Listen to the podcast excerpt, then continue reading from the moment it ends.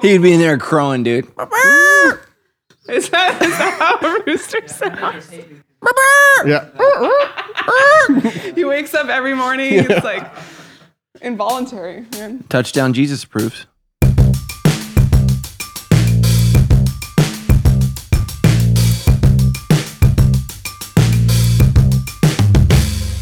Well, hey, everybody. Welcome to episode double oh seven of oh, the sweet. Debrief Podcast. The James exactly. Bond no, no, of the Debriefs. No, no, no. Oh, that's Mission Impossible yeah, music. That was my childhood hero. Now it's Jesus, but it was James Bond. Exactly, dude.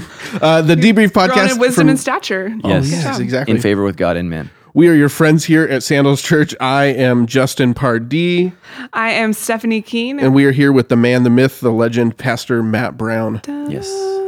I'm practicing that. Um, anyway, so every week here on the podcast, we are taking questions from folks in our community groups here at Sandals Church and getting them in front of Pastor Matt so he can help us learn some more and dig a little deeper into the Bible. So before we get into this week's questions, I just jumped into the iTunes store before we started. We now have seventy-six five-star reviews yes. and zero anything other than five stars. That's like go to that Mexican food place on Yelp. Oh, Absolutely. yeah, that is right. Yeah, yep. exactly. And Mateo get the chimichanga. Cooking, yeah. Get the chimichanga. That's like when in, when in doubt. Get a deep fried burrito covered in cheese. Uh, so hold on, we got. Let me let me hit you up with. We have some awesome reviews that came in since this last week. So the first one, this is great. This is from Harry Harold. I yes. love it. Yeah, Harry. Is he Harold. Like your spirit animal? Yeah, exactly. Here we go. So he structured it with a series of pros and cons. Con: after each episode, I spend about a half hour picking my mind up off the floor because it exploded. This eats wow. into time for other activities. Uh, pros. Everything else. This podcast is great for anyone wanting a deeper understanding of God and the Bible. So thanks, Harry Harold. Okay, this we got another one. This is awesome from Matt Scott, aka Big Red. Yes, that's what it actually says on the iTunes. Uh, it's really good, and it gets me through math homework. This blows my mind. I can barely get through this podcast just sitting here trying to talk to you guys and process. I can yeah. barely do math. Yeah, without anything doing, else going on. Yeah, Big so. Red's over there doing. You know, fancy edition. Yeah, clearly brilliant. Exactly. Thank you for coming to Sandals and raising our collective I Q. Yes, exactly. He's probably doing long division if while he's thinking about the Holy Spirit. You should probably recruit this guy. Yeah. Exactly. Okay, one more from Lame Sauce Knox. The Debrief. Yeah, by the way, dude, don't come against yourself like that. Maybe you're awesome sauce. The Debrief is a great way to deeply explore Pastor Matt's sermon in the Sandals Church podcast form. I love the rapport between Pastor Matt, Justin, and Stephanie, as well as their offered insight. And here we go, guys. Please keep talking about food, Justin. I've yet to meet a person who doesn't like to eat. It's not that you like to eat. It's that you worship food. That's the issue. Yeah. I mean, we like had food, chimichanga but... is the question I was that we, like... of the day. Well, let's jump in. We got a whole bunch of questions this week, and this one's awesome. All of our questions this week are coming from Luke eleven. Uh, everyone has been ahead of the game this week, so we have a jam-packed Q and A time ahead of us. We sure do. So I'm going to kick off with our first question that actually kind of ties with your sermon this weekend was pretty heavily on the portion of Luke eleven about prayer. So one question I have is uh, from Luke eleven thirteen. He says, so if you sinful people know how to give good gifts to your children, how much more will your heavenly Father give the Holy Spirit to those who ask him? And I think a lot of us look at that verse in that passage thinking that we can ask God for anything. Does this last verse mean that Jesus is only really talking about the Holy Spirit there? Yeah, no, it, it doesn't. So in, in the Gospel of Matthew, it's framed, your heavenly Father will give good gifts to those who ask him. So Matthew chooses the terminology good gifts. Luke uses the term the greatest gift that we can receive, which is God's Spirit within us. And so basically the whole point of that passage is we can trust God to be good. So when we ask for something, uh, perhaps something evil, God's going to override that, and and he's going to give us something good because he loves us intrinsically. And so the point of that is Jesus is is telling us, man, your Father in heaven, you know, your Abba, your Father. Uh, we talked about Romans eight. He's going to give you the things you truly need. We we can trust God to be one hundred percent kind in the way that he responds to us. And so it doesn't mean, you know, that we're going to get everything that we ask for because sometimes, like I said, the answer is no, mm-hmm. um, or or the answer is wait, but in this instance, you know, we have to remember where, where Luke's taking us. He's going to take us to the book of Acts. And so what we need as human beings, the greatest need that we have is God's Spirit living inside of us. And that can't happen until Christ dies on the cross, raises from the dead, and we wait for the coming of the Holy Spirit, uh, the helper, the paraclete, the great, the, the great counselor. And so Luke is, we have to remember, we can't just read the Gospel of Luke based upon the Gospel of Luke. We must always read it in context with Acts. It's the same book. you know, volume one, volume two. And mm-hmm. so he has a whole perspective that he's taking to.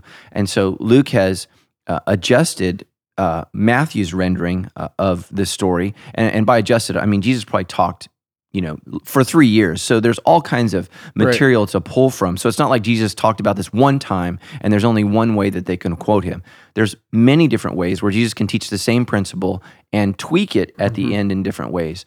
And so the principle here is, is that we can come to God persistently yeah. over and over again, asking God for what we think we need. And that's the key. Do you really believe that you need this? And if you do, Jesus says, come, act shamelessly, you know, just literally knock down the, the, the doors of heaven asking for what you want. And the promise here is that God will answer our prayer. And so again, don't get so caught up or wrapped up in, you know, am I gonna get what I want or what I think I need? The point here is to, you know, repeatedly ask God for that and let him decide. Mm-hmm. Because God's going to decide from his perspective, which he understands what we need and he understands what's good for us. So to summarize, no, God's not just going to give you the Holy Spirit, but that is the greatest gift. And so the point here is the God who gives you the most incredible gift you could ever have, the Holy Spirit, God's Spirit living inside you, that same God wants you to come to him and ask for other things. Mm-hmm. You just used the word paraclete. Yeah. What, what is that? Yeah, so that's the Greek word helper. So that's the actual word that uh, the Gospel of John uses to refer in the Greek language to the Holy Spirit. And so that means helper, counselor, friend, um, advisor. So it can be translated okay. in multiple ways, but um, that's what Jesus says in, um, I think it's John fourteen and fifteen, when he's talking about the coming of the Holy Spirit. He's saying, I'm going to send you this helper. Got it. And that's what we need is, I mean, that's what we all need, right? To get through life is we need divine guidance, mm-hmm. divine help. And that's what the Holy Spirit's job uh, is inside of us, is to guide us and to teach us what it means to be a follower of Jesus and how to become like him in the way we think, act, and feel. Okay, so Misty actually wrote in and she asked, does the Holy Spirit enter us? Does God give us the Holy Spirit right when we're saved and become Christians, or does that happen at a different point in our spiritual maturity? Right, so thank you, Misty. That's a great question. And the answer to that question really depends upon the theology of the church that you attend. I believe that the Bible is pretty clear, but my charismatic friends, whom I love very much, uh, see this differently in many ways. Some charismatic, some of my charismatic friends uh, agree with me. What I believe the clear teaching of Scripture is, is this. Is that the moment you repent of your sin and you believe in Jesus Christ and you invite him into your life, I think that that's a real re- request that God answers. And it goes back to the question that Stephanie asks, right? Ask for anything and I will give you the Holy Spirit. So when we ask for Jesus, when we ask for God in our lives, when we repent of our sins, the Bible guarantees that we will receive the Holy Spirit. So the moment we become born again, we become children of God. And that's the case that Paul's making in Romans eight. That we have placed, he has placed the Spirit of God in our hearts that cries out, Abba, Father. We mm-hmm. become a child of God, and we have the full Holy Spirit in our lives. Not partial, we're not waiting for more, but we have the full Holy Spirit in our lives the moment we become saved. Now, here's where I think charismatics are right. Can you define charismatics really quickly? Yeah, charismatics are Pentecostals. There's all kinds of different uh, words to describe them, but they're, they're churches that really emphasize the Holy Spirit. Um, and I think some of that's good and some of it's become bad. Okay. And so, you know, charismatic churches emphasize the power of the Holy Spirit, um, you know, uh, living in a vibrant connection with God's Spirit in our lives that's manifested through specific things that I don't want to get to in this podcast. Right. We'll get to it when we get to the book of Acts and we talk about the gift of tongues and, and prophecy and all those things later on. So we'll need to cool. save that for later podcasts. But but that's what I mean by charismatic. So um, sometimes, they used to be called holy roller churches. I don't know if that's right. what they're called anymore. But they're great people of God, great Christians of God, but they believe in a secondary experience. And so some, some, let me clarify, because not all charismatics would agree with me on this, um, they believe in a secondary experience with the Holy Spirit. So you have an experience with Christ, and then there's a secondary experience. And we'll deal with that um, from my understanding as we get into the, the book of Acts. I believe that when you become born again, instantaneously you have the Holy Spirit in your life without measure. You're not, we're not waiting for more of the Holy Spirit. Mm-hmm. Having said that, we all can experience different encounters with the Holy Spirit in Christ, we, in new ways, in radical ways, right? It's not just like you get one experience. You're going to have multiple experiences in your life with the Holy Spirit. But the, the experience is with the Spirit that already resides in you. Mm-hmm. And so those are just encounters, deeper levels of awareness, uh, incredible experiences in worship, prayer, uh, through prophecy. All of those things can happen but it's with the Spirit that's already inside you. If you don't have the Holy Spirit, you are not a believer in Jesus. Mm-hmm. If you are a true believer in Jesus Christ, you have the Holy Spirit living inside you because Jesus promised. Mm-hmm. He promised that that you would have him uh, the moment that you believed. And that's why he, that's actually how he comforts his disciples. He says, he says, don't worry. Um, he, you know, I'm leaving. And he doesn't say, and you might get the Holy Spirit. Yeah. He promises that you will receive the Holy Spirit. And um, and that's key for us as believers, is because we have the Holy Spirit living inside us. The Holy Spirit participates in our worship when we gather together collectively. Um, he is the presence of God that is with us now.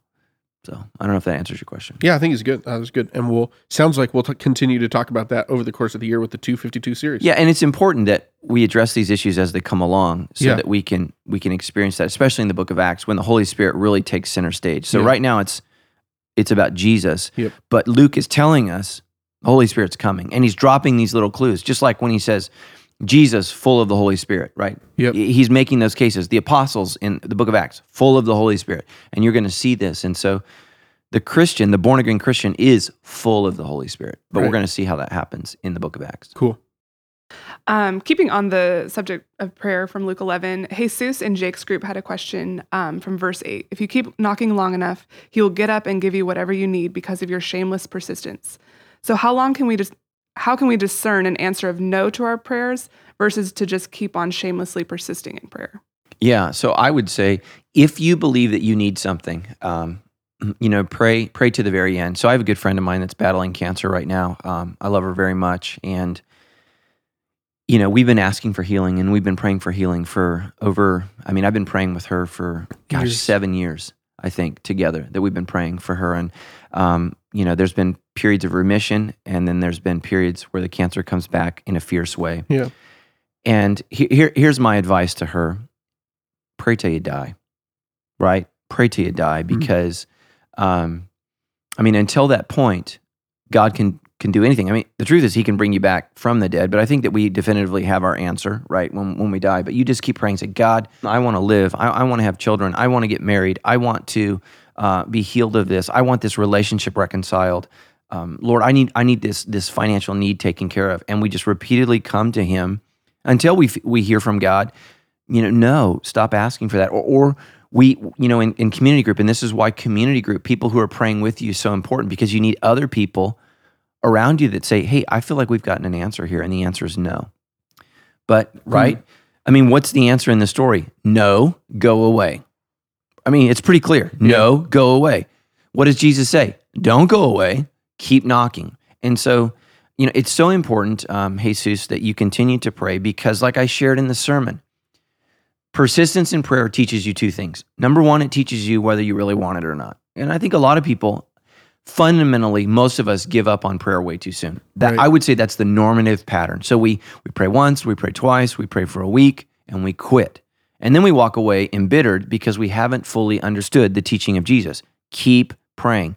Don't give up. And so here's why. So number one, it teaches us whether or not we really want the bread in yeah. the story. Do you, do you really need the bread? Or is this just, yeah, I kind of need some bread to feed my friend? And so the second thing is, is it will change your perspective of what you need. And so I shared the story of when, you know, Tammy and I were talking about divorce. I mean, there were huge things at stake here. We had two yes. girls. I was a pastor of a church. You know, we we just didn't like each other at all. And, and it was really, really tough. And so I started off by praying, God, fix Tammy, because yeah. she's the problem, right? Yeah. Fix my wife. She's the problem. If if you can fix her, then our marriage will be great. And then, you know, as I continued to pray for my marriage, because I really wanted my marriage to be healed, I shifted from fix her to fix us, you know, fix our marriage. You know, which is kind of an admission, right? That it's not just all her. Yeah. There's some things that I need to change. And then ultimately, God moved me from that point to God fix me.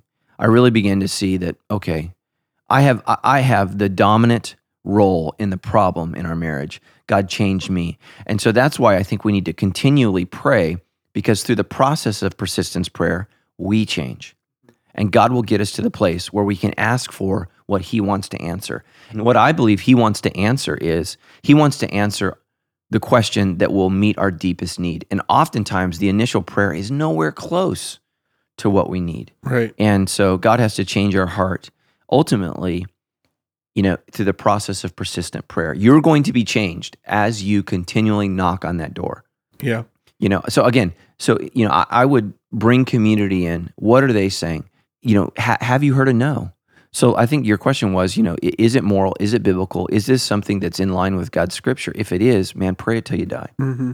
Yeah, man, I can't help but think too, just like what your relationship with God personally would, would grow, like just literally standing there, you know, like year after year after year, even if the answer does end up ultimately being a no, like your yeah. friend that you're saying. And I think so much, you know, in our culture, you know, we've confused God with Santa Claus or a genie in the bottle, right? We ask once and boom, you know, we get what we want. And part of the your posturing in prayer, right? Jesus had prayed this way, our Father who is in heaven, hallowed be thy name.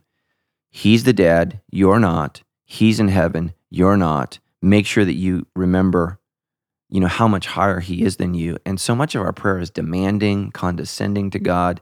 You know, I hear people all the time, I'm so angry at God. Well, as soon as I hear that, they clearly have forgotten where they are, where God is, who they are, and mm-hmm. who God is. And I'm not saying there haven't been times in my life where I haven't been frustrated with God, but I can guarantee you, in those moments where I was angry with God, I had forgotten who God is mm-hmm. and who I am. I, I had forgotten the role. And I think a lot of times in prayer, we pray like we're equal. In yeah. some cases, we pray like God's God needs to be submissive. And I think those are not, you know, th- those are not godly prayers. Right. So we need to be humble and submissive, even in prayer, because God's God, and he can say no, mm-hmm. and he doesn't owe us an explanation. He doesn't. He can say no. Uh, this next question is actually kind of on the subject of hearing from God then. So Alan asked, I keep hearing Pastor Matt say that we should be terrified to hear God speak, but I've grown up hearing that God longs to speak with us and that we, sh- we should seek to hear his voice. The two stories that come to my mind are of Elijah at the mouth of the cave when God came in a whisper, and Samuel when he answered God's voice saying, "Speak, Lord, your servant is listening." Can you shed a little light on why you've been saying we should be afraid to hear from God? Yeah, so thank you, Alan. And what I'm trying to do is I'm trying to push back against a Christian culture that assumes God is this friendly, calm puppy in heaven. And I think that's kind of the image that we have of mm-hmm. God. And so there are two there are two problems with his understanding that he's been taught to want to hear God's voice. Number one, the assumption is that it's always soft and it's always gentle. Mm-hmm. I think his examples about Samuel and about Elijah, you know, okay, let's take those examples. So, um, you know, the, the example of Elijah. So yeah, there was a whisper, but what preceded that? Okay, fire on the mountain. Yeah, he's on a storm. Earthquakes, you know, where where literally the mountain almost comes to its knees, and wind that blew rocks, you know, off the face of the mountain. It was still a terrifying experience. Right. And so God scared him to death and then spoke in a whisper, in a still small voice. And so what I would say there is, yeah, that was a calming voice, but God scared the holy crap out of him before the conversation right. started. Then with Samuel, I think that's a great example. And and Samuel is... I mean, Samuel's an incredible person, right? So Luke two fifty-two, Jesus grew in wisdom and stature and favor with God, favor with men. A lot of people don't know this, but that verse occurs in the Old Testament, and it's talking about Samuel. Samuel mm. grew in favor with God, you know, in, in, in wisdom and in stature, and, and in favor with others. It's, I mean, Samuel is an example of a Christ-like figure in the Old Testament. And so what I would say is, are we Samuel? I, n- no, I don't think that's a normative behavior. I, I here's what I'm saying, Alan. We need to quit thinking that God's our buddy. And we need to remember that God is God. And when he speaks, things happen. And so, you know, Alan, you're right. There are going to be moments that if we need to hear a tender voice, if we need to hear a calm voice, if we need to be still, right? Psalms forty-six ten, be still and know that I'm God. Then yeah, God's going to speak to us in that way. But there's two things. Number one, you know, I don't think people pray because they expect to hear God's voice and they get discouraged very quickly. And so, Alan, what I would say is there are people in the Bible who wait their whole life. Zechariah at the temple, they wait their yeah. whole life being faithful, waiting to hear the voice of God. And they hear it once. And so we're like, well, that's the normative pattern of behavior. And what that makes people feel like who haven't heard an audible voice is, oh, I'm missing out, or I don't have a relationship with God, or God's not real. And let me tell you, that's not the truth. God is real whether you hear from him or not. Right. And so the purpose of prayer, Alan, is not for you to hear from God, it's for God to hear from you. And so that's why we need to repeatedly go before God, knocking at the door, asking for what we want. I mean, right? So look at it in the context of Luke eleven. The assumption is you got to knock a long time to hear your answer. So keep knocking. Yeah. And so, yeah, you know, we need to have a healthy respect for God, and we need to be aware that when God speaks, when God moves, it's usually, Alan, very, very scary in the Bible. That's the normative behavior. The examples that you used, yeah, okay, there are some times where, where God speaks in a gentle, small voice, but that is not the normal encounter that people have w- with God. It's usually a terrifying experience, even if it's just an angel, right? Mm-hmm. So the the word is not coming directly from God. It's coming via, you know, the U S Post Office from heaven, yes. Okay? The angels, that's what they are. They're the post Pony office Express. Workers. You know, the Pony Express, you know, U P S, whatever. Even then, it's scary. And that's not even a direct word from the Lord. It's coming via a messenger. And even that is like, oh my gosh. Mm-hmm. And so um, we just need to have, you know, a healthy, healthy, healthy respect from God. One of my favorite worship bands, uh, you know, they sing this song, God, I want to see your glory, glory, I'm not afraid. And I hate that mm-hmm. because we should be afraid to see his glory. We, we should be terrified. Mm-hmm. I mean, one of the things that the cross teaches us as we approach Easter is the cross shields us from the wrath of God. Yeah. And right? Thank you, Jesus, for covering me from that horrific wrath that I deserve. Right. And, um, you know, and so we, we just, so Alan, have a healthy respect of God. And yeah, you know, I, I think that there are times and moments when God can be very, very gentle and very, very loving. And, and certainly the, the, the scriptures are full of that. I don't think that's the problem in the church today. I think the problem is we always assume that God's this puppy dog in heaven, this soft and always gentle lamb, and we need to realize that he's both the lion and the lamb. And so what I'm trying to do is to push people, A, to not think that you have to hear God's voice, and if you do, to be prepared for it to be very, very frightening. Mm-hmm. Yeah, man, I can't help but think, too, that Samuel is just a little boy, and I would imagine that uh, a voice, no matter how gently it was speaking, in the middle of the night, out loud, audibly yeah, to you, it was a little scary. Would actually probably be kind of scary, too. Yeah, absolutely. Okay, well, there's this whole chunk in the middle of Luke eleven where there's this demonic exchange that's going on. So first of all, Jesus casts out this demon, and people accuse him of doing it by the power of the devil. And um, uh, so verses fifteen through nineteen say, but some of them said, he casts out demons by Beelzebub, the prince of demons, and I'm assuming that is the devil, right? Yeah. Okay, yeah.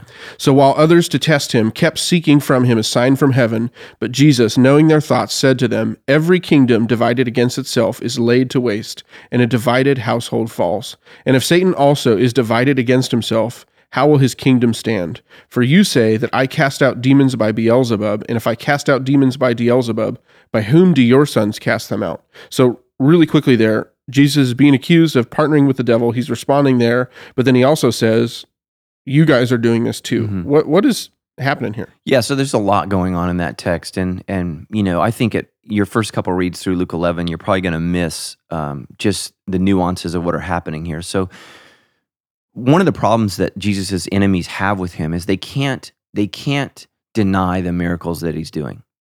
So what do you do? They, what they do is they attribute the miracles that he's doing to the power of Satan. So mm-hmm. yes, he has power, but he's doing this by the power of Satan. And it's amazing to me, the lengths that we will go to as human beings to deny who Jesus is. Mm. And I see this all the time, why people won't be Christians, why they won't place their faith and trust in Jesus Christ. They will come up with the most ridiculous reasons as to why. Uh, you know, it can be some, you know, they, well, I got hurt or I met this Christian that was whatever. And, and they will go to enormous lengths to free themselves from the responsibility of repenting of their sins and giving mm. their life to Jesus Christ. And that's what's happening here. And this is how far, you know, our hardened hearts will go to deny Jesus' sovereign authority in our lives. Um, you know, well, the the only way that Jesus is kicking out demons is because he is a demon. I mean, that's what they're saying. Is right. that, that you are demonic, Jesus. And, and Jesus is saying, that's ridiculous. You know, how on earth is Satan's kingdom going to be powerful at all if they go around fighting each other? And he's saying that no kingdom can can survive if they're fighting each other. And then he flips it on them and he says, well, then if I kick out demons, but you know, only by the power of the devil, then how are you guys doing this? And what's amazing here is it's not just Christians who can kick out demons.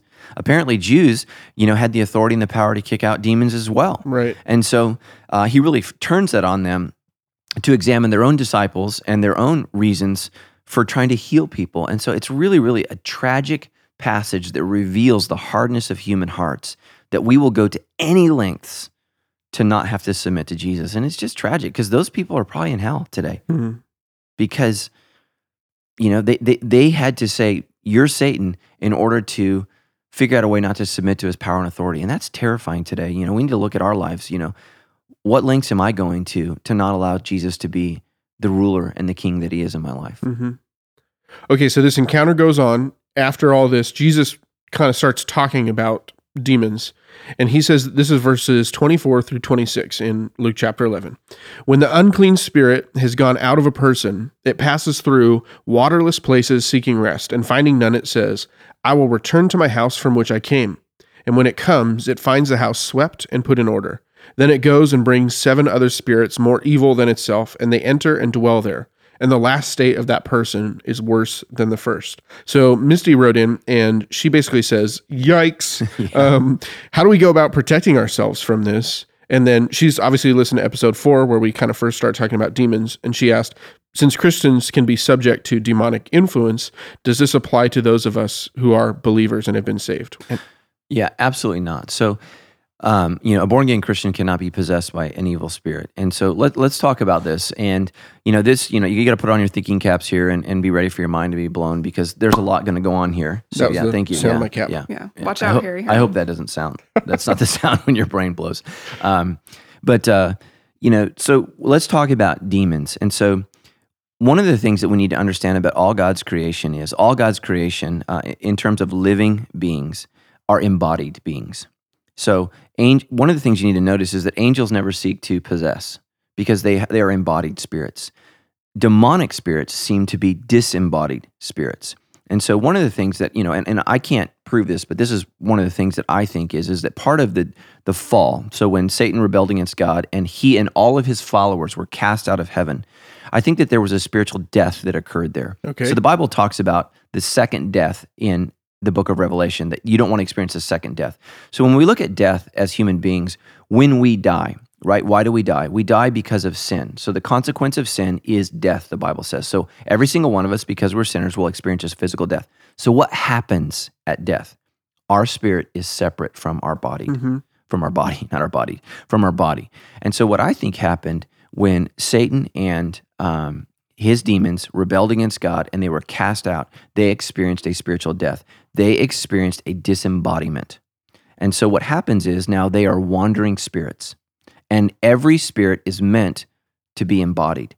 And so because they don't have bodies, they want to embody humans, they want to embody um, pigs, you know, like we talked yeah, about a couple we- weeks ago, Uh, or, or places. They're looking for some place to find rest. And so Jesus says that they go out into the desert and into the waterless places, right, to the place of suffering. And it's awful and it's terrible. And so they come back.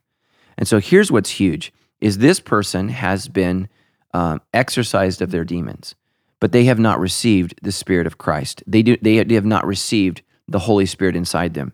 And so that's problematic, because what happens here is this person has received a miracle of God, but they have not repented of their sins and placed their faith and trust in Jesus Christ. And so I think that what Jesus is doing here is he's pointing the finger at his accusers in the previous verse. He says, look, you guys are running around exorcising demons, which is a good oh. thing. The problem is you're not replacing um, you know, those demons uh-huh. with the best thing, which is the Holy Spirit, because you guys are sinners. And so he often refers to him as the blind leading the blind, hypocrites. I mean, he has some really, really ugly words for them yes. because their hearts are not right. And so what he's saying is you're actually doing more damage, because when that person is healed of that demon and they don't place their faith and trust in Jesus Christ, the demon's going to come back with more, and now the demons are going to come in and they're going to become permanent residents. And so the word that Jesus used here Uh, to describe, you know, to take up residence, is the same word that the Apostle Paul uses uh, in the New Testament to describe us as Christians being filled with the Holy Spirit. So when we receive, when we're, when we're full of the Holy Spirit, it's a permanent situation. We become a child of God, and the Holy Spirit is within us. And so what's so scary about this passage is this seems to indicate that these people are now in a permanent situation of possession, and that's terrifying, mm. and it's awful. So we have to make sure that we don't just go around, you know, rebuking evil spirits, but we're we are telling people to receive the Holy Spirit. And how do you do that? By repenting of your sins and placing your faith and trust in Jesus Christ and inviting God into your life. And so that's what we need to make sure, is that we, we're not just exorcising demons, but we're preaching the gospel. People need both. Demons need to be kicked out, and the Holy Spirit needs to be invited in. And that's huge. So, you know, as a born-again Christian, do you need to worry about this state? Absolutely not. You have the Holy Spirit inside you, and, and it's not going to share rooms. It's not going to. So I shouldn't say it. He is not going to. The Holy Spirit's a person. We'll get into that in the book of Acts. The Holy Spirit is not an it. So got it. Okay. So right after all of this happens, this lady yells out to Jesus, and uh, she raised her voice and says to him, "Blessed is the womb that bore you and the breasts at which you nursed." But he said, "Blessed rather are those who hear the word of God and keep it."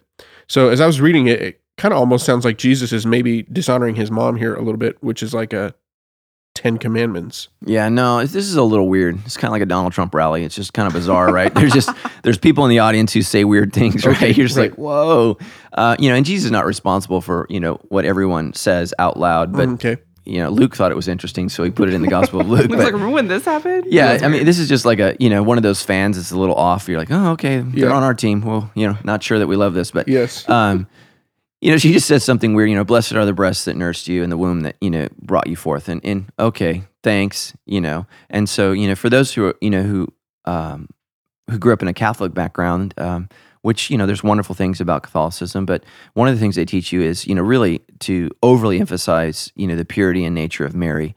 And, and in our tradition, I think we underemphasize, you know, how awesome she is. But in the Catholic tradition, they overemphasize. And so what Jesus is saying is, look, man, We're, I'm not here to draw attention to who my mom is. We're not here to worship her. Let's talk about the real things. You know, blessed are those who are my followers. Those are the people that are okay. really blessed. Those who are born again. So I don't think it's a it's a notch against Mary. I think there's a nut job in the audience, and Jesus is trying to like, okay, let's not get carried away. That was a little weird comment. You know, what we're here to do is build a family, and the family that I'm building and the people that I want to celebrate is not the one who gave who gave me birth, but those who experience the second birth, those who are born again, those who are born by the Spirit. And so I think that's what Jesus is saying there. Got it. That makes sense. Uh, so moving toward kind of the end of Luke eleven, um, in verses forty-nine and fifty-one, it says, God said, I will send them prophets and apostles, some of whom they will kill and persecute, from the blood of Abel to the blood of Zechariah. So Matt has a question. This seems to suggest that Abel, who I'm assuming is son of Adam and Eve, Cain and Abel were brothers. Um, he says, this seems to suggest that Abel was a prophet. Is that true? If so, do we know any of his prophecies? Yeah, so not from our Christian traditions. And so, um, and what I mean by that is, as Christians, you know, we have the sixty-six books that we deem as authoritative. You know, in Judaism, there are other books that seem to indicate, you know, other things about other people. And so there's a lot of sayings about, um, you know, different individuals in Jewish traditions and in Jewish books that we don't see as inspired. And so in those books, you know, they will attribute to Abel, um, you know, some kind of prophetic-like state. I think Abel's an awesome person. I, I, I'm just not aware of any scriptures in the Bible that would attribute him as a prophet. So what I'll do this week is uh, I'll do some research on that and see what I can find, because there's, like Ooh, I said, there's all, right. all kinds of of writings that the uh, the Jews will attribute to as something special and unique, and perhaps scripture that he might be in there. But well, can I can I ask this question? Um, I mean, Abel is in many ways kind of an example of obedience to God, yeah. like right because he do, he he in contrast with his brother is worshiping God the way that God has yeah, asked to be. Yeah. And I'm like. Uh, That to me feels like, at least at the very least, an example. I don't know if that's yeah, no, absolutely. He's an example. I mean, and he provoked his brother to jealousy because his brother was jealous of the unique relationship that he had with God, and so I think that's absolutely, you know, true in that sense that you know the guy was an awesome follower and believer in God. So. Okay. All right, well, let's go to this. There's this chunk where Jesus is talking in verses thirty-three through thirty-four, and I'll just, I'll just read these. No one, after lighting a lamp, Jesus says, puts it in a cellar or under a basket, but on a stand, so that those who may who enter may see the light. Your eye is the lamp of your body. When your eye is healthy, your whole body is full of light, but when it is bad, your body is full of darkness. Um, this almost sounds like a little bit mystical or something. What is Jesus talking about with light and dark and... Yeah, so yeah, I mean, here, here's the first thing I would say. You know, we live in a world and a culture with New Age, uh, you know, kind of self-actualization, self-realization, and a lot of those teachings. You know, you need to discover the light kind of that's within you, and we need to, to know as Christians, yeah, that that is not a biblical concept. There okay. is no light within you.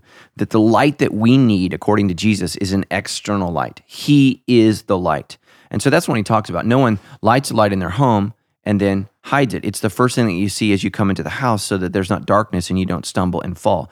The light for us as Christians is something that we display. It's something that we share. It's something that others are to see. So this light is an external thing.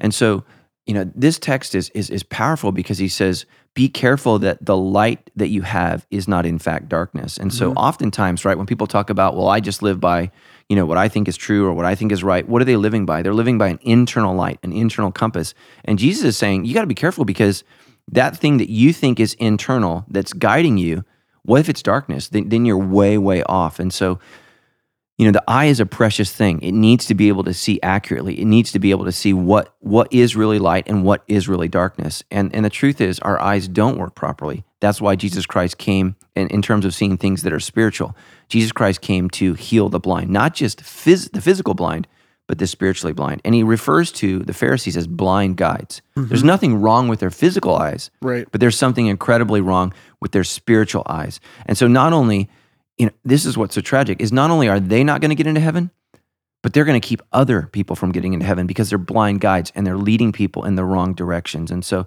we got to be careful that our internal compass is not the light that we look to, but that Christ constantly remains the light, that we're looking to him and he shows us what's dark. He, you know, he shows us what's light. And we want to see his light permeate everything inside our house, everything inside our body. We want, we want God to reveal everything in us that's darkness that needs to be rid of. So I love that passage, but it's so important that we understand that we are not the light, Christ is. Mm-hmm.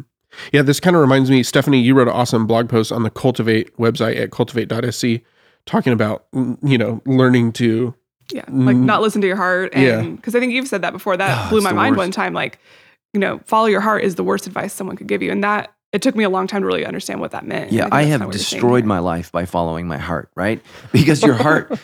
Your heart is the most selfish organ in your life, right? It wants what it wants. And and and the truth is, you know, it doesn't care what's right and wrong. It it doesn't. I mean, right, the heart makes you jealous. The heart makes you lustful. The heart the heart makes you, I mean, I've seen people, right, follow their heart and destroy their kids. Follow their heart, destroy their marriage. Follow yeah. their heart and, and throw their life away. I mean, follow your heart, you end up in jail. Yeah. I mean, it's the worst advice you could possibly give somebody. What you want to follow is Jesus. Mm-hmm. Uh, and he tells us, you know, don't listen to your heart, man, because the Bible says, Jeremiah says that the heart is utterly deceitful and wicked. No one knows how wicked it is. I mean, think about this, passions of the heart. Those are the worst crimes. Mm-hmm. Those are the worst things that people do. And uh, we, we got to be really, really careful. And so I, I haven't read your blog post, but I will. And that's great because I think a lot of us in our culture says follow your heart. And that's, it sounds so right and it's yeah. so wrong. Yeah. yeah, follow Jesus. Good advice.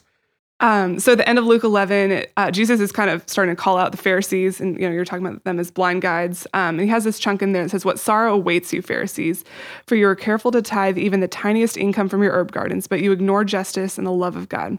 You should tithe, yes, but do not neglect the more important things." What's Jesus talking about here with tithing? Do I need to start an herb garden yeah, and bring, I, like, my, bring spices my spices to church? From the store and kind of shake them in yeah. the, the buckets? Yeah. yeah, please do not start an herb garden. Uh, so. Uh, I think your wife would actually really like yeah, that. Yeah, she probably would. Yeah. Okay, maybe then start one. Okay. Listen to your heart. yeah. Yeah, so you know, it's always amazing to me is, uh, you know, people say that Jesus never talks about tithing, and he does. And so um, I'm a tither. If you don't know what tithing is, tithing is the, the, the spiritual practice of giving ten percent of your income to God. I've been doing it my whole life. Um, so let me summarize why, um, you know, I tithe. I summarize this way because... Um, Abraham started it, right? He's the father of our faith. Moses commanded it. He puts it in the law. Malachi says God blesses it. Um, in the Gospel of Luke right here, Jesus affirms it. The Apostle Paul in his writings, he expects it. And then the last point is, and this is like a whole sermon, the church needs it. If we didn't have tithers, there wouldn't be a Sandals Church. So everybody who wants to be judgmental about tithers, without tithers, there is no church anywhere in the world. Yeah. And so I think tithing is a beautiful, blessed practice that I would encourage everyone to at least wrestle through and pray with. And I think, I think, like I said, you know, it, it has such incredible biblical support. And so, you know, tithing is this just incredible practice. It's a great honor. It's a great way to um, worship God. It's something that Tammy and I have done since the very beginning of our relationship when we had no money. And I think it's a, it's a wonderful blessing and, and something that I appreciate doing. What Jesus is saying here is that we have to be careful in religious practice. Sometimes we can get so caught up in getting everything religiously right that we get everything religiously wrong. And so we focus on the little things. And so, okay, let's say you're a tither. Let's say you attend church every week. Let's say, you know, you're you're you're serving God regular regularly by working and volunteering at the church, but you're terrible to your wife, or mm-hmm. you're you're an awful person at work, or you're grumpy, or you know, you don't care for those who are poor and those who are in need. it doesn't matter how much we get right if our heart's still wrong. And so here's these people that are being incredibly careful to do everything that God's law says, and yet their hearts are are wicked and their hearts are ugly and awful. And so I can be a tither and still not be a generous person. Mm. And I, I meet people like this, right? They're tithers, they're religious tithers, and they're not generous. Mm-hmm. Generosity is the spirit of God. The Bible says that God loves a hilarious giver, someone who loves to give. And so that's why I like to be generous and I like to give. You know, my generosity doesn't end at ten percent.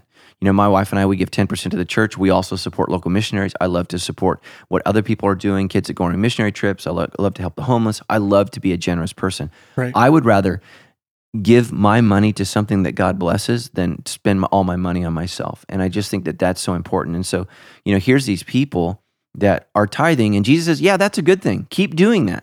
But don't stop doing that. But you've neglected the greater things, you know, love, mercy, kindness. You know, there's there's all these adjectives here that that describe, you know, the right kind of heart. And so we have to be careful as Christians that we don't just go through the motions.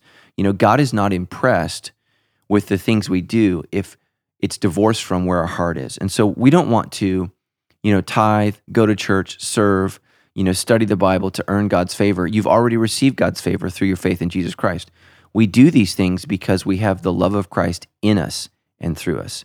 And so the Pharisees didn't have it. You know, the Pharisees didn't have the love of Christ in their hearts. They didn't have the love of God in their hearts, even though they were doing, trying to do everything that God asked.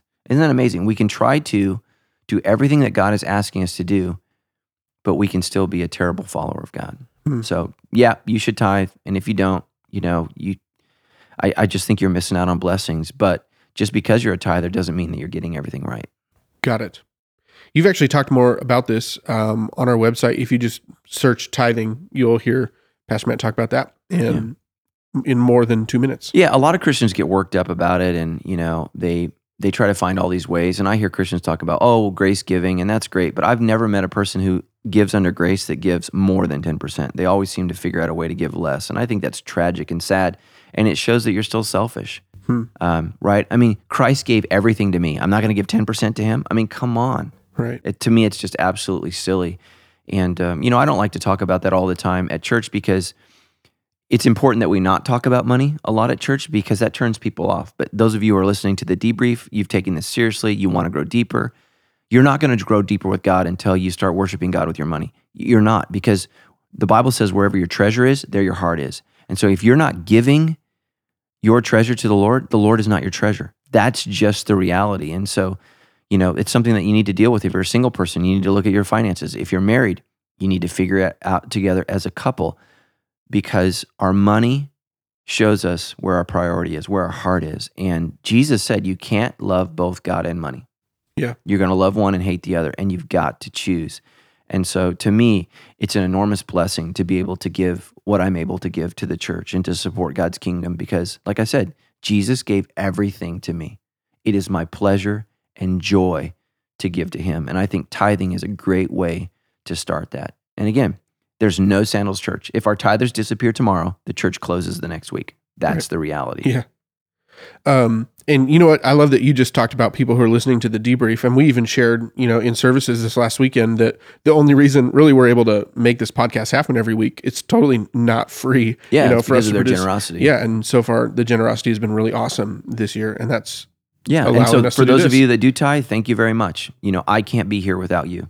There's there's no way. I'm not here without you, and um, and I'm grateful to you, and and I just uh, you know I just love the people of our church that are so generous, because I think that's the heart of God. I mean, yeah. we, we worship a generous God, right? The most famous verse in the Bible, for God to love the world, that he gave. You know, generosity is an act of God.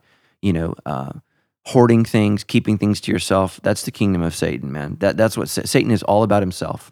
Um, and we want to be all about God and blessing others. And um, and that's the beautiful thing of the tithe is, right? It's ten percent based upon whatever you make.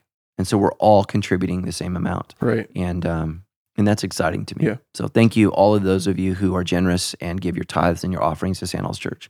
That's how we built this building. Right. That's how we have this podcast.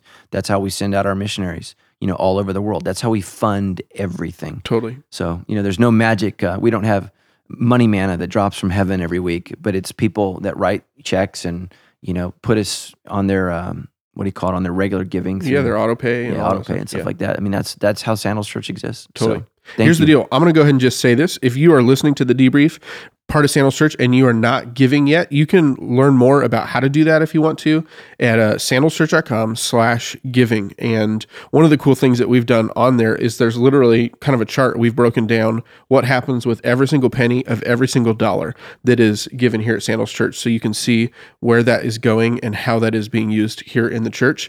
And there at sandalschurch.com slash giving, if like you're hearing Pastor Matt talk and you want to figure out how to be generous, we can get you connected to awesome people within the church, really cool volunteers that are on the team here that would sit down with you if you're in financial uh, trouble, you're trying to figure out how to set up a budget, all that kind of stuff. You can do all of that online through the website and uh, get some help straightening out your financial situation so you can become generous. So, yes, cool. Well, this is awesome. Thank you so much to everybody who's sending in questions. This was a great round from chapter eleven. Next week, we will be on Luke chapter twelve. But if you've got questions that have come from the past, feel free to send those in as well. But we would love to hear some more from Luke chapter twelve. It's going to be a good weekend next week. Yeah, we're going to be talking about anxiety uh, and fear. And so Jesus talks a lot about that in Luke twelve. So, you know, if anybody, you know, anybody struggling with anxiety, fear, depression, that's going to be a great week for them to tune in and to listen, because Jesus has a lot to say about how to overcome um, really an emotion that plagues us as Americans. Absolutely. So awesome. It will be a good, good week. And seriously, thank you so much to everybody who is sharing the podcast with your friends, who is leaving, have been leaving reviews and ratings in iTunes. If you can do that for us, it's super helpful. You can literally do it in less than ninety seconds. If you're listening to the podcast in the iTunes app on your phone, just literally go to that podcast page by searching for The Debrief. And if you scroll right down, you'll see a button that says write a review. You can do it in under a minute.